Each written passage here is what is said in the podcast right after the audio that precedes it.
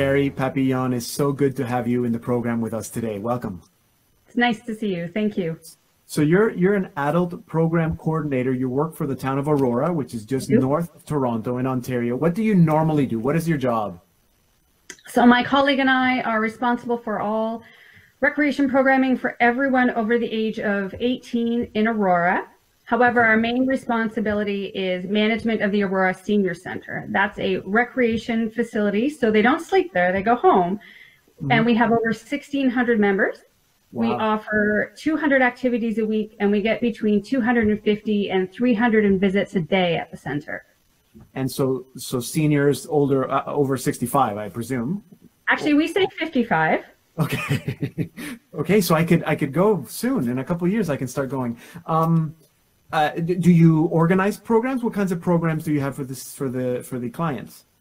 So we our main activities are fitness related. They really like to keep fit and be strong and keep moving. We have sports like badminton and table tennis and pickleball, and we have a full range of computer activities, and then the typical things you'd expect like cards and bingo and anything to keep people socialized and fit. Right. So obviously the center now is is closed. So Correct. how how have you adjusted? Uh, what kinds of services are you providing now?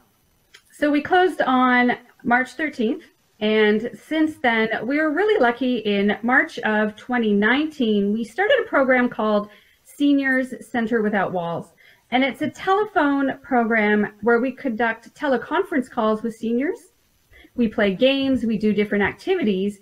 And before this, we were only doing two to three calls a week. Since then, we've expanded our programming where we're doing two to three calls a day. So on a typical call, we could get anywhere between 20 and 50 participants all at the same time. Okay. So you have scheduled calls. How does that work? Well, we call them. So we offer a call each morning and we call we offer a call each afternoon and we either offer something to keep people moving, so a stretch class that we have a very talented instructor who tells them what to do, you know, raise your arm out to the side and turn your head. And she's really quite good at it. I don't think I could quite manage as well. And then the other aspect is we really want people to have fun right now. We want laughter and we want to have mm-hmm. games and keep them cognitively stimulated. So lots of silly games, but lots of quizzes and interaction as well. So just to clarify, so it's a phone call, it's not a video call, correct? Correct. Correct. What, Not everyone has internet access, but everyone has a phone. So that's why it's so important to us that we keep this as low tech as possible. And what, what has the response been? You said you have sometimes have uh, 20 or so participants on and the same call? Yes. So it's been a challenge. So over the past year, so between March of 2019 and March of 2020, um, a really big call for us would be about 15 people on a call. And over the course of the first year, we spoke to about 900 people over the phone. Wow. We met that number in the first three weeks we were closed. So it's been really phenomenal. Now, some people are on with us twice a day, every day. Some people are only on with us once or twice a week, and that's okay. We just want to stay connected and let people know that there's people out there who want to talk to them. Right. Um, Carrie, some of our, our viewers probably are caring for a senior at home or an older adult, or maybe they have an older adult in their family, they're not able to see them. What do you, how important is it that we stay connected with them? What do you, what advice do you have for our viewers? I was really lucky. I just attended a webinar from the International Council on Active Aging, and they said seniors need to focus on three things right now. One, they need to keep moving.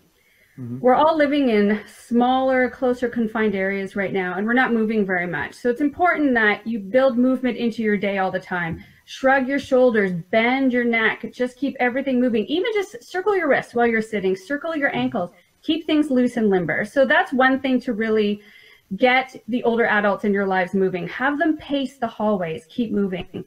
The other thing is to stay connected.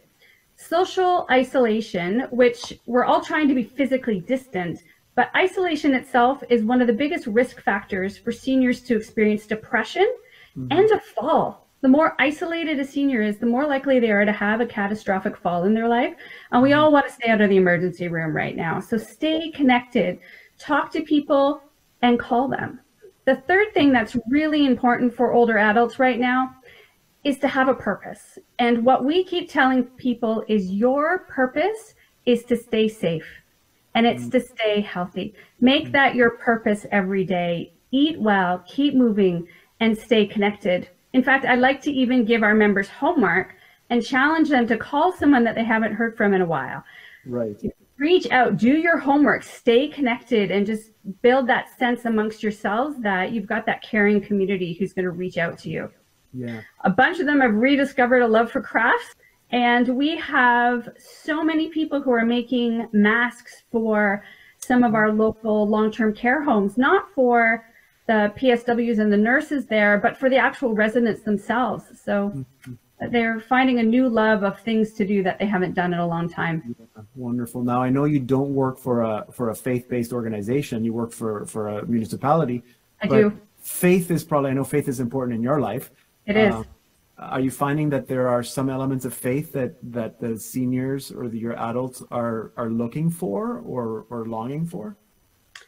Um, you know, even my colleague and I, when we look back at how we started Senior Center Without Walls a year ago, we we see God's hand through this whole process, and it's it's really been remarkable. And we keep telling people what a blessing this has been for us. You know, so many places right now are struggling to get things off the ground and we're established. We're lucky. Even mm-hmm. the grant that we received to get this off the ground gave us the technology and the equipment to continue our work from home. And we've reached out to people that we never ever would have reached out to before. A lot of them are finding solace in prayer right now. They know i'm catholic. They know my faith is important to me. And um, i'm always they're they're always listening to me talk about that as much as we're allowed to anyway. And I can hear it in their voices. It's it's really giving them something to believe in right now. They're reaching out and they're they're finding the solace in their faith. Those of them that have it and you know those that don't, I think they're they're really starting to believe in something bigger right now, which gives me a lot of hope as well. Yeah, well, good. And I think you've given us a little bit of hope too today. I'm so glad that you were able to continue doing what you're doing. And thank you. thank you for the advice that you've given us so that we can also care for the seniors in our lives. Thank you, Carrie, for being with us today. God bless. That was a conversation I had with Carrie Papillon, who's an adult program coordinator for the town of Aurora, just north of Toronto.